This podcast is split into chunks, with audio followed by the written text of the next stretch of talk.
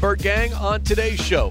10 more players are unveiled as Mike Jurecki counts down his top 50 draft prospects. We discuss numbers 40 to 31. Also, there was a trade recently between the Eagles and Saints involving a swap of first round picks. Now, they were mid round picks, so does that hurt or help the Cardinals who select 23rd overall? First, though, the fourth week of free agency gives us a fourth new face to the roster. It's Cardinals Cover 2, episode 551, and it starts now. Welcome to Cardinals Cover 2 with Craig Grialou and Mike Jurecki. Cardinals Cover 2 is presented by Hyundai, proud partner of the Arizona Cardinals, and by Arizona Cardinals Podcasts. Visit azcardinals.com slash podcasts. Going for Hopkins, one-handed catch and a touchdown! DeAndre Hopkins Here's Craig Grialou and Mike Jurecki. Well, this team continues to take baby steps in free agency, MJ, and I'm not sure. Yes, it's April. We still have five plus months to go. But I am, I don't know, on the scale of 1 to 10, how concerned I am about the fact that there is still no edge rusher, no outside wide receiver. Maybe, about a, about a 6? Call me a six on the scale of one to ten as far as how concerned I am that this team has yet to make a move to address those two, in my opinion, two glaring holes on the offense and defense, respectively. All right, as we sit here today, April 6th, looking at the draft, and I know we're talking about rookies. In some positions, you can plug and play, and some are a little bit more elaborate where you have to think when you get to the line of scrimmage, and we know football is played above the shoulders. The draft is deep at both of those positions. Now, Cardinals still have about three and a half weeks. Yep. I think they could try to sign possibly a player or two. Now you get through the draft and you feel that need, all of a sudden that, that you may have to wait until after June 1st because they'll have some more salary cap. See, I still think there's a need, even if you no. fill those positions in the draft, because I'm not comfortable playing a rookie week one. Okay, but I, here's what I'm saying though. I, you know how I feel. We talk about you know doubling up at certain positions: cornerback, edge rusher, um, wide receiver. So, in they really haven't added another wide receiver uh, obviously, probably still negotiating with AJ Green. Um, do they wait for after the draft? But guys are going to start getting nervous. And when when you start having off-season workouts, you want to know where you're going to be, whether you make the roster or not. So um, there's still some time, but I, I, do think that it's deep in the draft. I know what you're saying. You can't rely on rookies, but there's certain pl- uh, positions I think you can plug and play. All right, there is one position. Actually, okay, there are two positions that this team is set at. One is quarterback. I think we've got our starter, we've got our backup, Trace McSorley. Hey, what do you know? Maybe it's someone that you can use at some point years down the road. So, quarterback, you're good. The other position you're good at. you are set at tight end. We have a move. We have a free agency move at the tight end position again. Tight end Stephen Anderson signed a one year contract. Nothing against Stephen Anderson. 6'3, 230, 29 years old, three seasons, the last three seasons with the Chargers. Don't know too much about him, how he fits, but you've got Zach Ertz, you got Maxx Williams, you got Stephen Anderson, plus you also have Alex Ellis, David Wells, and Deon Yelder, Bernhard Seikovits. You have seven tight ends on the roster as we speak here early in April. That is one more than you have at the wide receiver position. You have more tight ends than you have wide receivers at the moment. Yeah, and I don't want to be, uh, you know, the voice of reason here. It's April sixth. now, usually you bring six to camp, tight ends, and and Psycho is, is still going to be um, exemption. No, he's no? he's okay. part of the okay. team now. He's on the okay. roster. He counts. Right. Well, they'll bring six to camp. And the other thing is, normally you bring 12 to 13 wide receivers yes two off-season workouts in camp based on obviously numbers at certain positions. So don't worry, they'll have it all figured out. Now, uh, when we look at the uh, you know the b- different positions, you're hoping they're adding more talent to. But I look at the offense. I mean, you know, there's reports that they they're looking at the Kansas City running back. Um, he's been in for a visit, Darrel Williams. Uh, obviously, a guy that's versatile. I mean, really, you need a number two wide receiver, and I, I think you look at the the defense. There's more holes on the defense now. You can have another extra offensive lineman. Um, obviously, receiver. You want to create some depth at that position, but really, this draft, it, depending on what they do in free agency, I think this draft is going to be heavy on defense. And that would be the norm, what we've seen the past two drafts, based off of who you selected with the first overall pick in the first round. Isaiah Simmons, Zaven Collins. So I can see that, but you also want to build around your young quarterback as well. If you see Kyler Murray as your future five, ten years from now, all right, well, what's the offensive lineman that's going to be around to protect Kyler Murray? What's the wide receiver that is going to be working with Kyler Murray for the next well, eight to ten years? It's a good point because you know uh, Justin Pugh's getting older, uh, Kelvin Beachum's getting older. Um, both are on the final year of their contract you know, Rodney Hudson's not getting any younger. I, I agree. I, I just don't know if I would take a lineman. Now, if one of these stud guys drops, I mean, they got to consider, obviously, you know. Um, but I, I, you make a fair point. I guess I, I just look at the holes on defense. And by retaining some of their own players, I mean, I, at the end of the day, you could be right. It could be four and four, four offense, four defense. I, I just look at if they could somehow – you know, get a receiver, a pass rusher, and a corner. Then you start to look at some of the other options on the roster. And maybe they, you know, this draft is deep at tight end, um, but they just brought in another tight end. Maybe they feel like, you know what, maybe we'll take a. I think it's deep, but you look at his size. What is he, 230 pounds? He's the same weight as Demetrius Harris. Now he's not as tall as Harris, who was six seven. Now Harris is unrestricted. Darrell Daniels is unrestricted. So I understand you're always looking to get better. And if you find a tight end in the draft that drops and you like them better than what you already have, then it's a simple swap out. And if he's a late pick, he could slide to the practice squad. But if you watch some of the highlights, and we got a chance to talk to our executive producer Jimmy Almohandro, there are times that he does line up in the backfield. Now, that could be the Chargers' offense, but maybe he could be more of an H back where he lines up and then he goes in motion because he, he almost looks like a, a, a tight end that can play a little bit of receiver. You think you think possibly? I mean, he's not a number two receiver. He's not a number no. three receiver. He's a third string tight end. Can you imagine his team lining up and going three tight ends?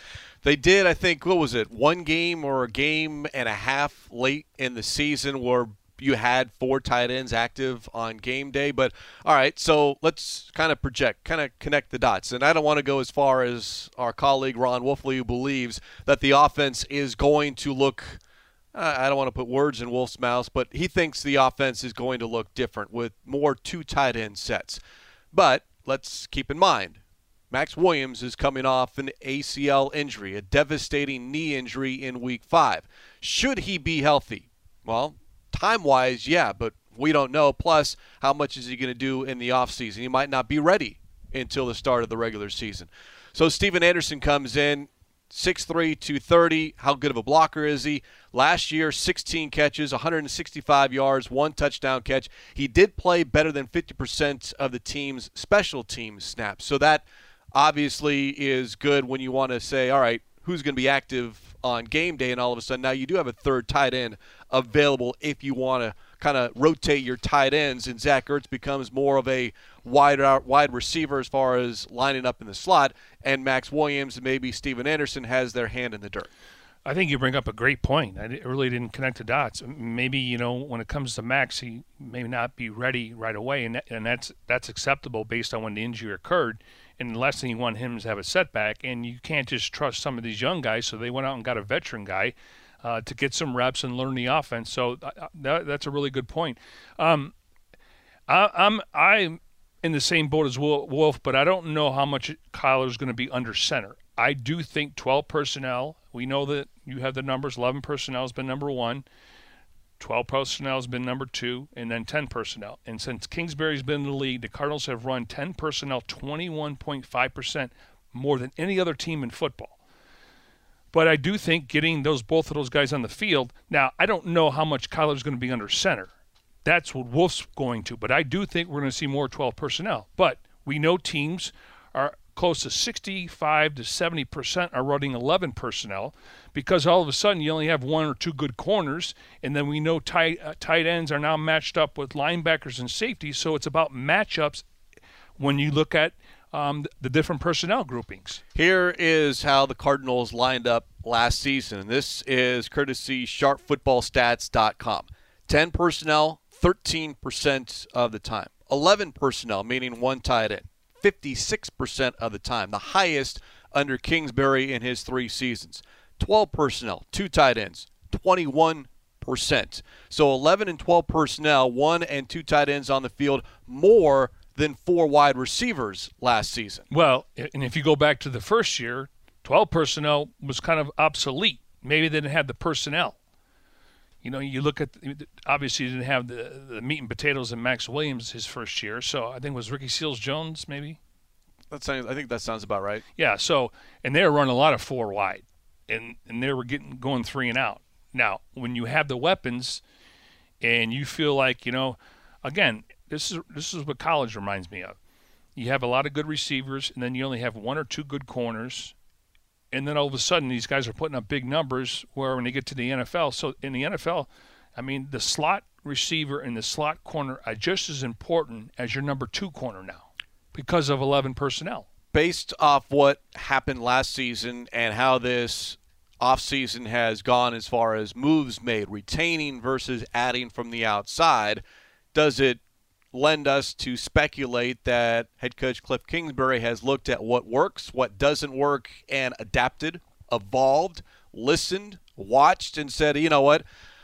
I like what I like, but I know that based off what I have in Zach Ertz, which kind of fell into our laps, if Maxx Williams doesn't get hurt, there is no Zach Ertz on this roster last year or this year. That's I don't think that's going out on a limb but perhaps maybe Kingsbury has seen we can be successful better long term for an entire season with that extra tight end on the field, whether it's one or two. And then obviously with Zach Ertz being able to split out wide, we saw Maxx Williams do it. That again goes back to all right, that outside wide receiver. How big of a deal is it? I think it is, but perhaps maybe not so much by those that are getting ready for the regular season because they see the tight end being a little bit more of a focal point in this upcoming season. You know, obviously after the season, nobody was uh, happy, um, and I'm sure you know it took a few days for everyone to cool down. But you know, I've I've asked around. You know, when I when I get a chance to talk to some of the coaches, you know, and and they and, to a man, they've told me they've done a deep dive. Um, I mean, are they concerned? They think that they could have a solution, but the proof is in the pudding. You got to show it. But you know, I think Cliff's made strides every single year. Last year, he became more of a head coach. You, you and I witnessed that in off-season workouts. I think we saw it in training camp. And now he's got to go back to okay, what works? What am I forcing? So I think when you look at it, it's it's about winning. It's not about you know um, pretty boy football you know, putting 40 up points on the board? How about just win games and be physical? And so I think, you know, the, uh, you know last year their balance was 48 to 52 run pass, and then all of a sudden, you know, they, it was 75 25, and that's not the recipe for this team. So I, I think he'll even be better as a play caller. Obviously, he's more comfortable, but he's made strides. And I think when they go back and do a deep dive, besides Hop missing, and obviously the defense couldn't stop water, and def, you know the offense was struggling. Um, hopefully they can ad- identify. But to a man, I've talked and I've talked to four or five coaches, and they um, they told us, hey, it, it happened. We we know what happened, and we have to figure it out. But to a man, though, I, I got the impression like this, this is not a concern. But the proof is in the pudding. We need to see it late in the year. This team was ten and two for a reason. They didn't just fall into those ten wins. They didn't just get lucky and all 10 of those wins, maybe one or two, i.e., Minnesota. Something was working and then something didn't work. And you have to figure out what didn't work. And if you believe that you've corrected that then you go back to all right those first 12 games and all right we can piece it together. And now we've got 17 games that we are very comfortable with and we'll see how it shakes out. So look we're reacting in the now. Who knows what's going to happen the next day the next week the next month. But i do find it interesting that since the beginning beginning with the re-signing of zach ertz which was a couple of days before the unofficial start of Sunday before the open uh, tampering period. So if you count that move, the Cardinals have made 13 roster moves, either retaining or welcoming new faces. 13 roster moves. Three of those moves, almost 25%, have involved the tight end position. Now, it could be just circumstance, the way it happened, or do we read something into that? I would read into it. Now, the, the key was resigning Zach Ertz and Maxx Williams, Yeah. and, and, and the fact that they, you know, Maxx is coming back on a one-year deal. I, I still think they're going to run 11 personnel because you can run the ball out of that formation, and if they're able to retain or uh, sign Williams, I mean, he's a nice compliment back. He'd almost be Chase Edmonds. Nothing against Eno and Jonathan Ward, but you you got to have some protection. We know James Conner is going to be carrying the rock. He's going to be the bell cow. Can he survive a 17 game schedule? So 11 personnel. You got Hop out there. You you would have a tight end, um, and then you may you can line up um, Ertz in the slot and put Rondale Moore on the outside. So that's going to be their base offense, and, and, and they want to play big boy football, and that's the idea of bringing in Will Hernandez and hopefully the offensive line. But uh, but the whole idea is is is to win at the line of scrimmage and then utilize your play action. And if Kyler can stay healthy in a clean pocket, he can make every single throw uh, based on protection. Glad you brought up Darrel Williams. I want to touch on him briefly here on Cardinals Cover 2, presented by Hyundai, proud partner of the Arizona Cardinals. Players reportedly in for a visit in recent days, or expected to visit, according to reports. One is Darrel Williams, 5'11, 219. If he does sign, we can get more in depth. But you look at not so much a need, because we're intrigued with Eno Benjamin, Jonathan Ward, Jalen Samuels. Don't really know how much he fits in, but you do have running backs currently on the roster. But if you can upgrade that position, then yeah, Darrel Williams certainly would be that Chase Edmonds replacement, someone who can run the ball, be physical, maybe a little bit more so than Eno, and then also catch the ball out of the backfield, which he did last year 47 catches for 452 yards and two touchdowns. Plus, he played on special teams, a little on special teams. Yeah, and he played in a spread offense. So he, he you know, plug and play. Obviously, he'd be the backup, but you can never have enough depth. Uh, you know, depending on Conner's touches and, and you know, obviously um, carries, we'll see what that number is. It's definitely going to go up from a year ago. And we know he was playing hurt. Um, you know, he basically had broken ribs, and he still played and would not take a shot and I and I respect him because he was the only guy I thought showed up in that game. Unfortunately, he didn't touch the ball a lot. 202 carries last year for James Conner. It's going up. You think it's going up?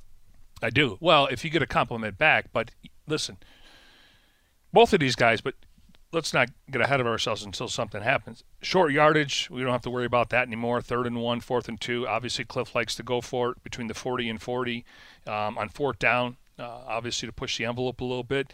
Um, but when it comes to short yardage and goal line, what do you have? 15 touchdowns, three, 15 rushing, and three receiving. Correct. Yeah. So, no, I, I, I I'm not taking him off the field on short yardage situations. The other even though you can have a good one-two punch. the other player reportedly in for a visit, wide receiver Malik Turner, 6'2", 200 pounds, been with the Cowboys the past two seasons. Before that, two seasons with the Seahawks.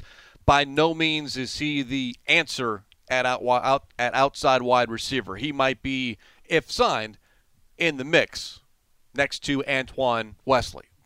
But that's another name that was out there, whether it happens or not. But again, a position that I would rank higher than tight end and running back, yet we haven't seen any movement at that spot. Yeah, but I like the size. Um, he did have three touchdowns. Um, you know, obviously you get you get lost in Dallas with Michael Gallup and CeeDee Lamb and Amari Cooper and, and, and Schultz the tight end and Zeke Elliott. Um, but six two, I mean, yeah, I mean, again, flood the position. They they're going to bring twelve to thirteen to camp. You, you said right now they only have, what six? Six. Yeah. so it's April sixth. One less than they have at the tight end spot. So, hey, Malik Turner, perhaps he becomes wide receiver number seven. Again, these are just players reportedly in for a visit. Want to touch on it in the event something happens, but we'll can, do, can obviously do a deeper dive when that becomes official, and then we can really kind of speculate how that player fits in with the offense or defense. All right, and we're to a point now. You're going to see a lot of reports that team players are making visits. Each team can bring in 30 prospects. Okay, each team was at the Senior Bowl, interviews there at the Combine. You have 45.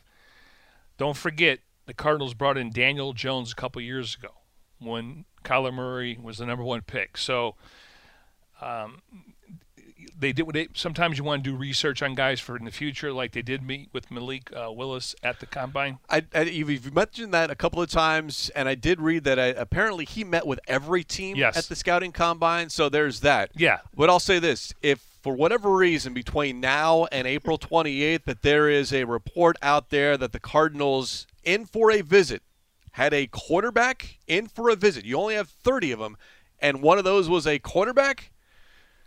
All bets are off. No, f- trust me, because you don't you don't waste one of those visits no, no, on no, someone no. just to kind they, of they've throw had, out. They, I I believe it's been reported, so this is nothing new. I think they've worked out private workouts with at least two or three quarterbacks that may may not be drafted. Okay. May not be drafted. Again, they brought in Daniel Jones. Yeah. They weren't going to draft Daniel Jones, but you want to get him on the chalkboard, and you got to do your due diligence. That's, I mean, yeah, you don't want to waste a visit, but let's say Kyler Murray didn't pan out, and where's this guy five years from now? I think they made the right decision. But I, I put more stock in these reports as far as teams visiting with ex draft prospect at their facility versus who that player met with at the scouting combine. Correct. Yeah, because now, you, now I mean, you got eight picks, and your your board's going to be 150, and you only can have 30. So you got to pare it down. And I'm assuming, I don't know this. I would think that they're bringing in wide receivers, pass rushers, corners. I mean, you, you, you try to cover your your spot. Offensive lineman. I mean, that's probably defensive the, lineman. Def- yeah, yeah. I think that's got to be the focus. I don't, you know, are you going to waste one on a tight end? I don't know. I mean, unless you love, you know, like one in the fourth or fifth round. But I, I would think the focus is on is the needs going ahead. And again, you get them out of their comfort zone because they've been coached up on the 15-minute interview at the combine. Okay, you get them here. Um, depending on if you think he's going to be a first, second round pick, maybe you take him for dinner, maybe you take him to lunch, and you see how he he acts at the table, his manners, uh, how he speaks. You go in there and watch film. Hey, what did you see on this play? This is the defense we're playing. What, what call would you make? Get him on the chalkboard. You know, take him out of his comfort zone, and that's how you get to know the person and the player versus them being on autopilot. You know, just giving you uh, cliche answers. So the Cardinals getting as much information on draft prospects as possible, but also keeping an eye on what other teams are doing. And there was a I don't know minor shakeup, major shakeup, mid first round. The Eagles and Saints swapping first round draft picks. Saints now hold picks 16 and 19. The Eagles are at 18. All three of those picks ahead of the Cardinals at number 23. What does it mean? The Eagles, who had three picks, 15, 16, and 19, moved from 16 to 18 and dealt 19 plus a sixth rounder for a third and a seventh this year. Plus, they got a future first round and 2024 second round pick. So the Eagles said, We don't want three first round draft picks, but we'll take two in 2024. The speculation in Philadelphia is Jalen Hurts has one season to get things right. Otherwise, the Eagles next year will be looking at a quarterback. The big question mark is why do the Saints want two picks at 16 and 19? Could they be in the market for a quarterback or another player to perhaps package those picks to move up into the top 15, top 10? Yeah, we watched the Bears last year. When you, when you're when you're picking, and I know the numbers are not 20. When you're picking 20 and you move up into top 10, it's expensive. Um, obviously, maybe there's a lot of hype now about uh, Malik Willis, um, but you got Jameis Winston. He's really on a one-year deal. Dennis Allen's is is the head coach. He's been there for a long time. I don't. I mean, I, got, I got to look at their off. I mean, there's really good offensive alignment out there. I don't know who they would be moving up for, or they just stand pat and, and build both sides of the ball. I mean, you could take a. I mean, Michael Thomas, he missed all last year. Do you want to get some more weapons for Jameis Winston because you would find a nice receiver there? It'd be interesting. I, I don't know if they're parlaying that because to me they have to build a roster. They've lost a lot of good players, and their defense has always been in the top five in New Orleans. Saints are taking a lot of heat for the amount of capital that they gave up to have a second mid-round pick in the first round on day one. So they obviously have to have a plan. And the Eagles, you know, three first round picks. Maybe it's not necessary this year, but they'll take that second first round pick in 2023. There are eight teams now with two first round picks this year Eagles, Giants, Lions, Packers, Saints, all in the NFC, plus the Chiefs, Jets, and Texans. I don't have all their numbers, but when the Cardinals pick at number 23, and there are teams ahead of them, i.e., the Packers pick at number 22. They just dealt Davante Adams. You would think Green Bay is looking at a wide receiver. Now, all of a sudden, the Cardinals, if they have their eye on a wide receiver, they have to move ahead of Green Bay. There's an edge rusher out there.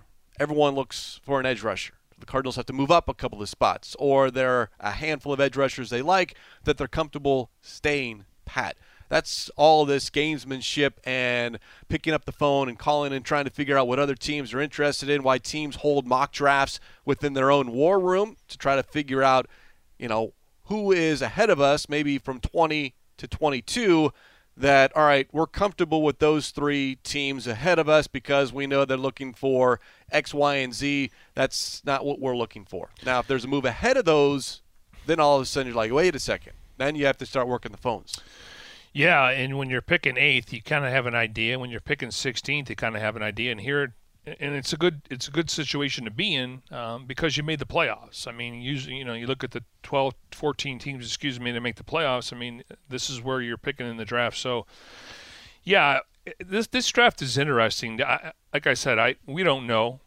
Um, we think we know. Um, general managers get paid a lot of money, and sometimes it's hit and miss, um, including the, one of the best coaches in football, and Bill Belichick. He, he goes to pro days. He know, he watches a lot of film. He loves guys from Alabama, Georgia, Rutgers. You know, obviously relationships he has, but nobody really knows. I mean, you, you put the work in, and you hope, and you do your research, and you come up with a solution, but this draft, uh, you know, we you and I were talking before the show, and we'll get into my uh, 40 to 31 here coming up. But Aidan Hutchinson, I mean, I don't know if he's I don't know if he's the best player in the draft, but you look at Jacksonville did in free agency. They went out for offensive linemen. You got to get you got to get a pass rush over there on defense. So who knows who's going to be number one? But it's you know, I'll just say this: this is very difficult this year because you know, there's going to be Pro Bowlers coming out of this draft. Though there could be a Hall of Famer or two. We don't know, but Craig, I mean, I, it's just you don't have that top name, can't miss prospect. You know, when you had Mario Williams and Reggie Bush, and you, obviously, you know, the quarterbacks up with, with, Baker Mayfield and Josh Allen and Josh Rosen and Lamar Jackson. I mean, you you, you could see there was some meat and potatoes uh, on that bone, on that steak bone. And here, like it wouldn't surprise me if who's the first pick in the draft. I don't think it's a clear cut right now. So my point is, is like when you get down to like 22 to 45, like depending on what what flavor you like or what's your favorite color, it's almost the same in this draft. Like there's a lot of great receivers, corners, offensive tackles, pass rushers. So it's really like, what is your appetite for in this draft? I think you, you can you can you can you can obviously you know get your ap, uh, appetite in this draft, and I don't know if there's a can't miss prospect in this draft. I think it's wide open. Does that make sense? Yeah, mid season, mid mid college season, the big name was Kayvon Thibodeaux, Can't miss out of Oregon. Yes. And then as time progressed, people started doing a deep dive. They're nitpicking. They're finding holes in his game. He takes plays off. He doesn't doesn't go 100%, and then all of a sudden he's dropping to the point where I was listening to Peter King's latest podcast. He has Kayvon Thibodeaux outside the top 10. Now, that would be a stunner to me because edge rusher, hard to find, and he's got all the measurables. You just wonder is the passion there to be able to go? Does the motor run high? Exactly. It does he have a little Marcus Golden in him? And that's kind of the example bird game that we use for Cardinal fans because we know no matter what, Monday night, Saturday afternoon, Sunday afternoon, Marcus Golden is going to go 100% regardless if this team is 10 and 0 or 0 and 10. I don't see him dropping the 10. I, I, I don't even. But that that's to your point as far as Yes. is Aidan Hutchinson a can't miss. Certainly had an outstanding season, but again, on the other side, David Ojabo had a great season. So how much attention did Aidan Hutchinson really get? How many double teams was he really beating? You can make yourself sick when you're trying to break down who goes who or who should be ranked ahead of someone else. And I believe it was Daniel Jeremiah who said basically, to your point, from 25 to 45 to 48, teams could have their 25, who they believe is a 25th best prospect. The team next door, they could have them ranked number 40. There could be that much of a difference depending on what they like and what fits within their offense or defense. Well, you, you'll hear, you know, nationally and on local radio. Well, um, the Cardinals may have to move up um, to get one of the, uh, the edge rushers. And then you hear Daniel Jeremiah, who studies film, talks to scouts, and he said this is a deep draft. You can go almost 20. 20. Now, again, obviously, drafting a guy in the first and second round, third round, fourth round is a little bit different. But I mean, besides maybe the first round, but the second and third and fourth, there may not be a huge difference. Is this more? Is he a three technique guy? Is a five technique guy? Is it? Is he? Do I have a, a guy that's um, I'm in the final year of my contract and I'm going to draft him so I have something in the future? This is a draft where I think you're you're really going to create a lot of depth in the future on the roster. Now you're expecting these guys to come in and play first, second, third round picks at least to be active on game day. If you want to be involved on day one of the 22 NFL draft, this is cool because once again, the Cardinals and Arizona Ford dealers are hosting a draft party at State Farm Stadium. First time since 2019.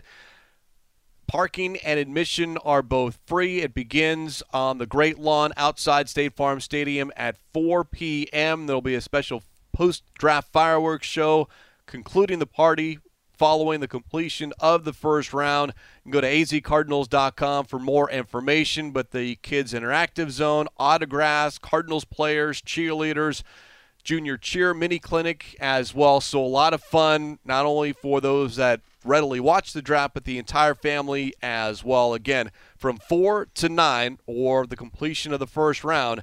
Draft party presented by Arizona Ford dealers on the Great Lawn outside State Farm Stadium. Yeah, this the last time the Cardinals were able to do that was the year Kyler Murray was drafted. Of course, it was first overall, and then everyone was having a great time, and then they bailed. Um, you're gonna have to wait now. The Cardinals are picking 23rd, but get there early, get seated. You know, watch the draft. Maybe you, you get a chance to you know have a sheet of paper and you can figure out who's left on the board. Obviously, we're gonna have a lot of festivities for you. Um, and so I, I recommend you get there early. Uh, again, the Cardinals are picking 23rd. They could move up, they could move down, um, but it's going to be a huge party. And the fact that we're getting back to some normalcy, it's going to see the Bird Gang out there celebrating draft day. azcardinals.com for more information on the Cardinals draft party presented by Arizona Ford Dealers on Thursday, April 28th.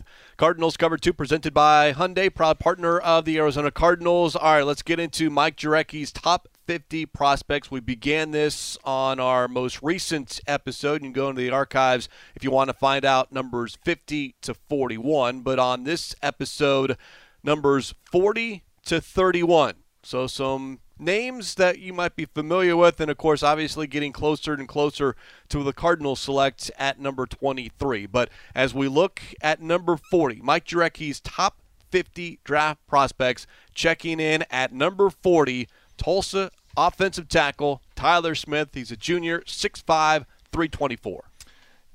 Now you start looking at him, Craig. Uh, It was interesting when I go back and look at some of these um, offensive linemen and defensive linemen. They don't do the bench press, which is interesting. So he he actually ran a 5.02 on his 40.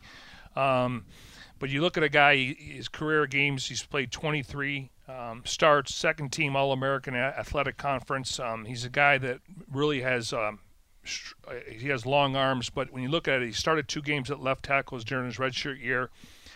Um, again, I think he's a guy that can go in the second or third round. He, you know, he's a guy that um, when you look at his overall um, physique, they list him at 6'6", 332, but I don't know if he's a right more of a right tackle than a left tackle.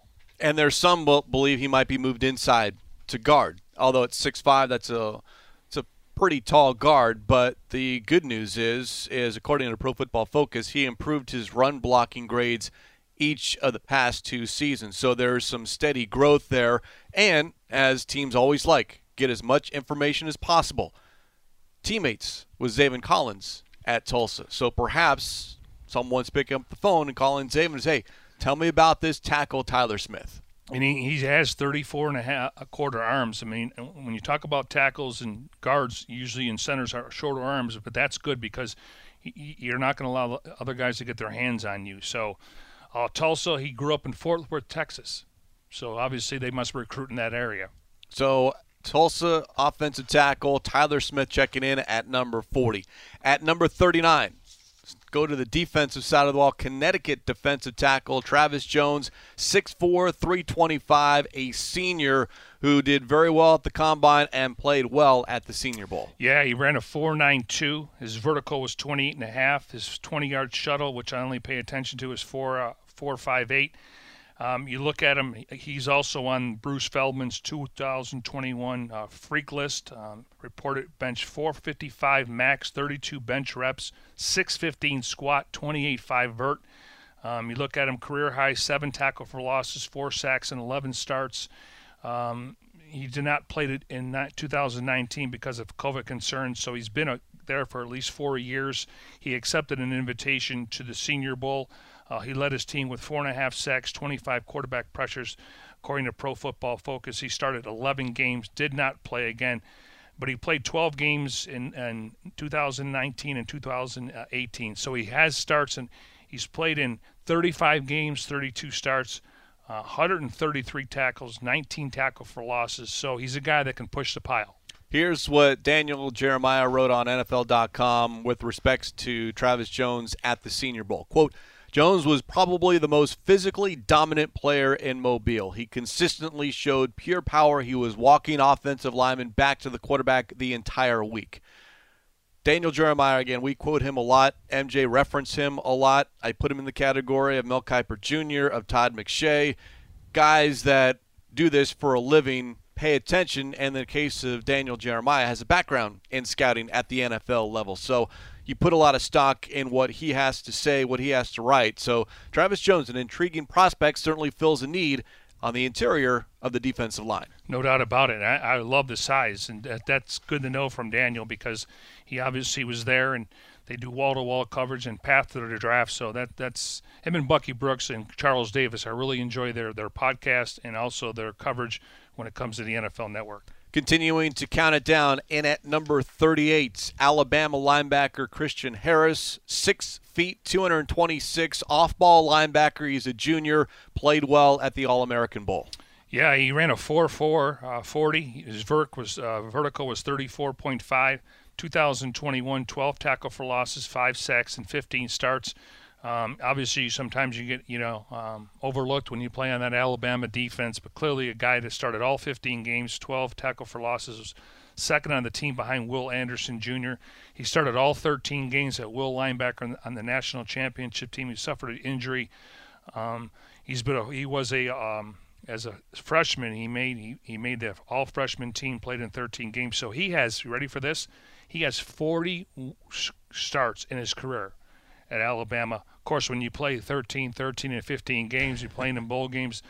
Um, wow, tackle for loss is 27. Again, he's he's more of a, a, off the ball linebacker, so you're not going to see him get to the quarterback. But 221 tackles and he solo tackles 126. And you look at pass breakups, he had six there, quarterback hits. So he looks like a guy that was really active from sideline to sideline. Well, 79 tackles this past season, 45 of those solo tackles. So someone that can wrap up. And this past season, semifinalist for the Butkus and Lombardi Awards. So yeah, maybe he gets lost in the shuffle because where he plays, but certainly plays against quality competition and plays deep into not only December but January as well. So Alabama linebacker Christian Harris checking in at number 38. Another freak list from Bruce Feldman. I don't know how many he has.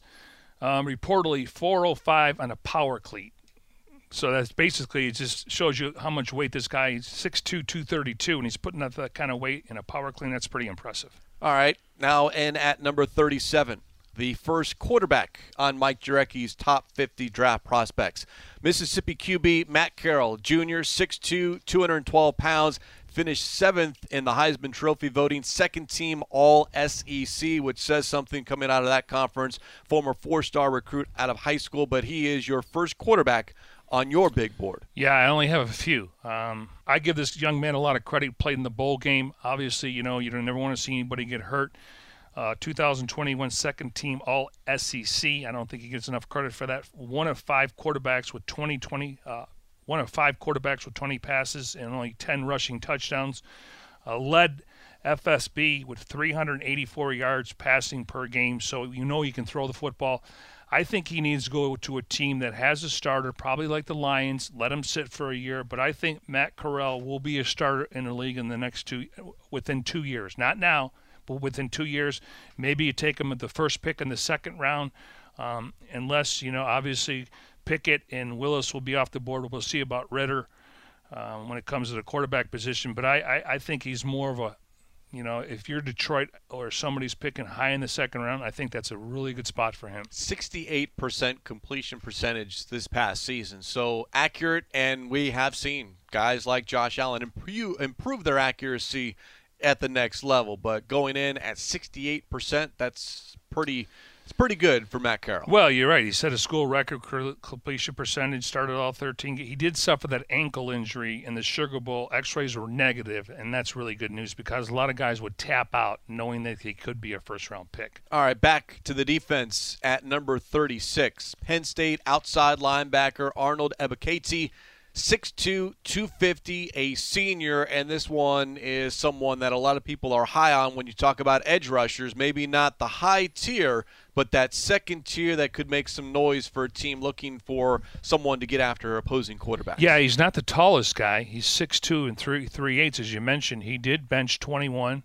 Um, his vert was 38. His arms are 31 and a half, so that's good. He accepted an invitation to the Senior Bowl First team All Big Ten Conference, led the team with nine and a half sacks, 18 tackle for losses.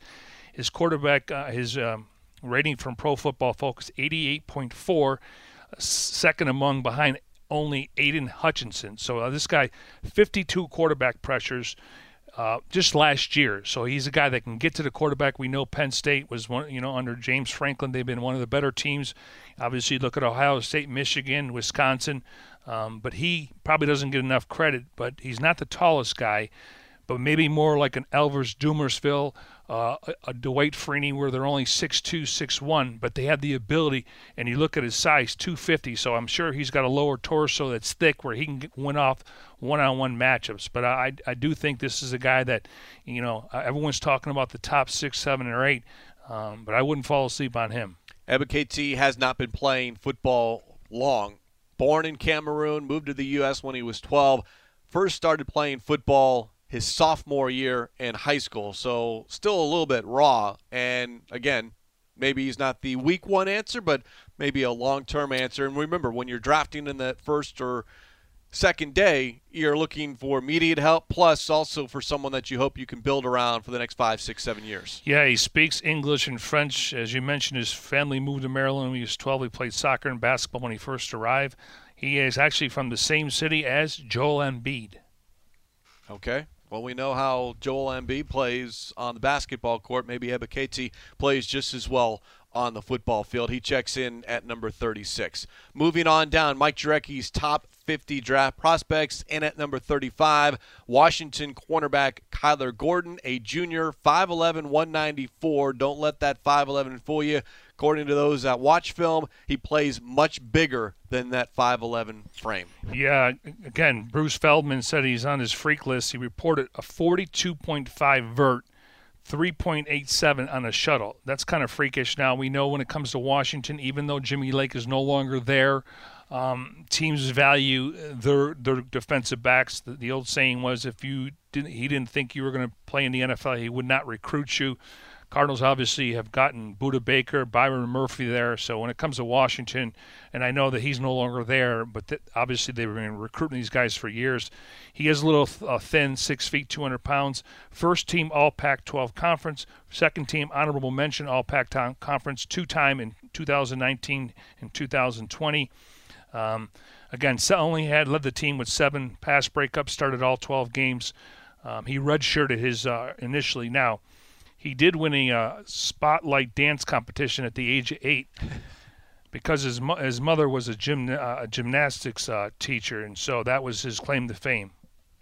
Joined the Seattle Storm's hip hop dance troupe at the age of nine, and uh, background in kung fu. I- will bring this up. First team All Pac-12, and that means something because don't forget he got tested because his teammate Trent McDuffie, who might hear his name called ahead of Kyler Gordon, but you talk about cornerback Good prospects. Point. Those two on the same defense in the same secondary. So it's not like you could target one over the other. Both were getting a lot of attention. Yeah, and again, not bad. I mean, you look at six feet, 200 pounds. I mean, there's 5'11 corners. You like to have these guys, you know, um, a little bit taller, and but you also need somebody that's going to be physical in the run game. You just can't be the, you know, six foot, uh, you know, string being out there. His arms are 31 and a half, but I like the four four uh, four five two that he ran. Uh, no, not, not everyone's four four, but but you could see uh, just based on his experience playing there.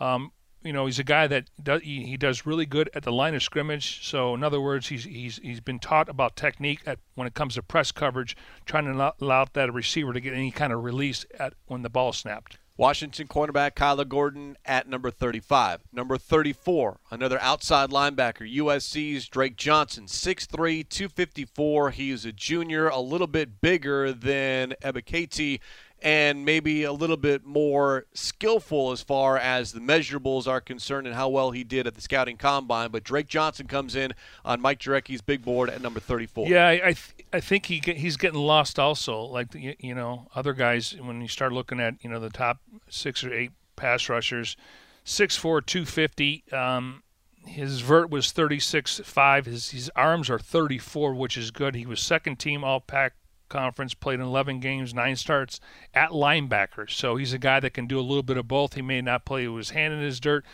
Um, and you look at it, you know, he played in 28 games, started 26. Uh, last year was probably his more more productive year.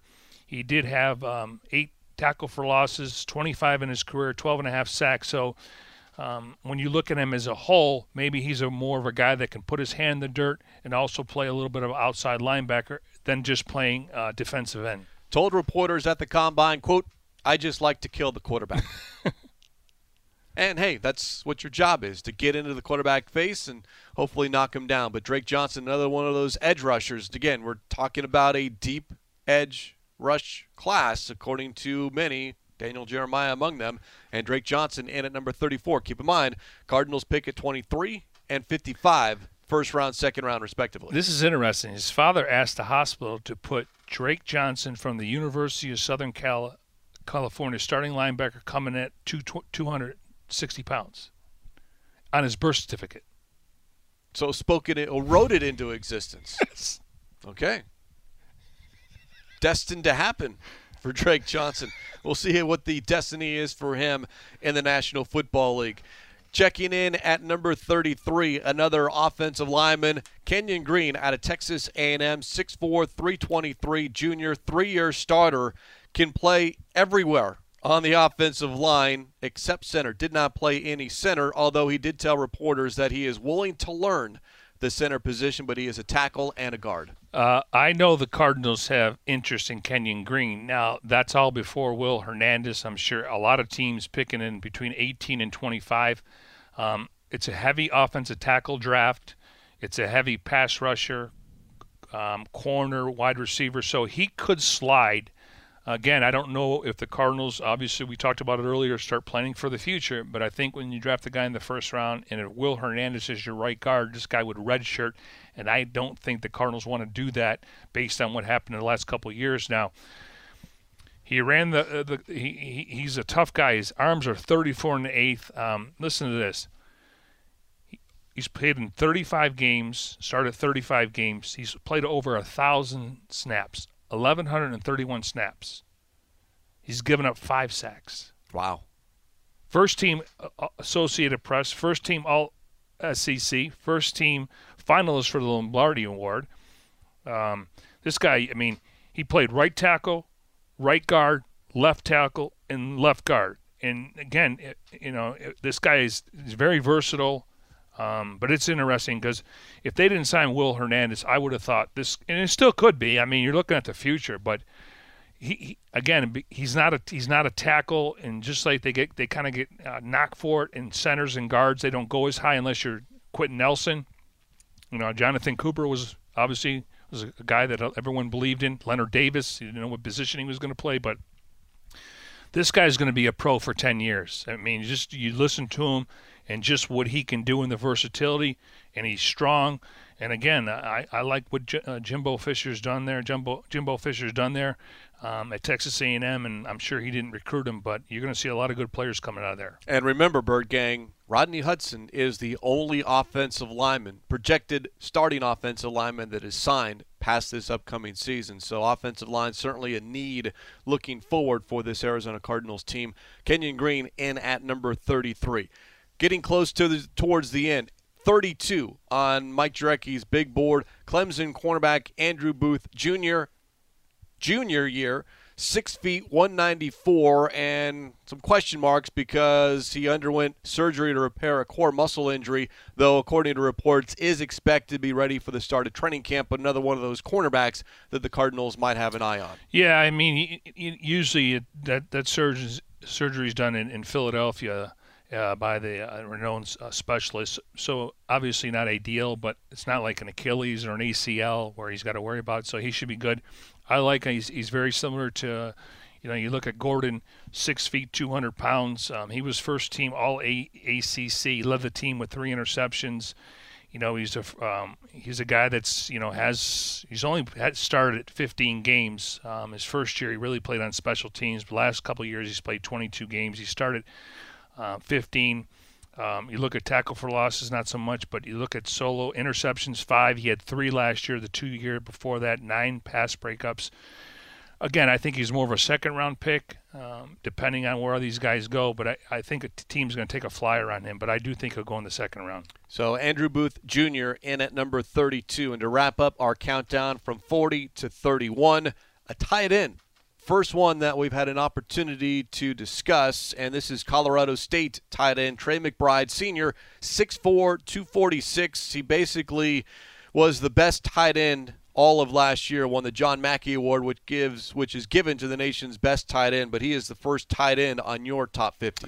Yeah, and, and there's another one, Cade Otton at Washington. So I didn't have him in my top 50, but I like this – I watched him play just based on you know when when you start looking at some of those uh, highlights of the tight ends at the combine. Uh, as you mentioned, he, he was a John Mackey Award, an unanimous first team uh, Associated Press All American, two time first team All uh, Mountain West Conference Player of the Year 2019 and 2020. He led uh, all tight ends with 1,021 yards in 2021. Uh, he was he accepted an invitation to the Senior Bowl. I mean, this guy's been there for four years. Um, he's played in 40 games, 32 starts, 164 receptions, 2,100 yards. Uh, average about 13 yards uh, um, a, a, reception, only 10 touchdowns. Maybe he was used in a blocking game, and it only had six drops in, in, in his entire career. This past season, six 100 yard receiving games. So obviously, someone that was a focal point within the Colorado State offense. We'll see how that translates to the National Football League. But again, tied in, it might not be top heavy, but certainly deep in this draft, according to those that cover this about as well as well. It's their job; they cover it and they believe tight end is certainly one of those positions that you can find, maybe not on day one, but certainly day two and day three. And this guy's wingspan is huge. I mean, he's six three, but you, you, when you look at him, he plays a lot. He plays a lot bigger than what his size is. You'll see a lot of tight ends six six and are skinny. Uh, this guy's six three and a, a quarter, or I mean eighth, and he's about 250 pounds and his arms are 33. His wingspan is 78. Wow. Considering he's only 6'3. So Trey McBride closes out our countdown from 40 to 31. So next up, we'll go from 30 to 21 as we work our way towards April 28th, first round of the 2022 NFL Draft. But so far, we are 20 deep into Mike Jurecki's top 50 countdown. Yeah, now you're going to start to hear more household names. I mean, I think we've done a good job. Just obviously, I, I haven't counted offense versus defense. I think we had one tight end.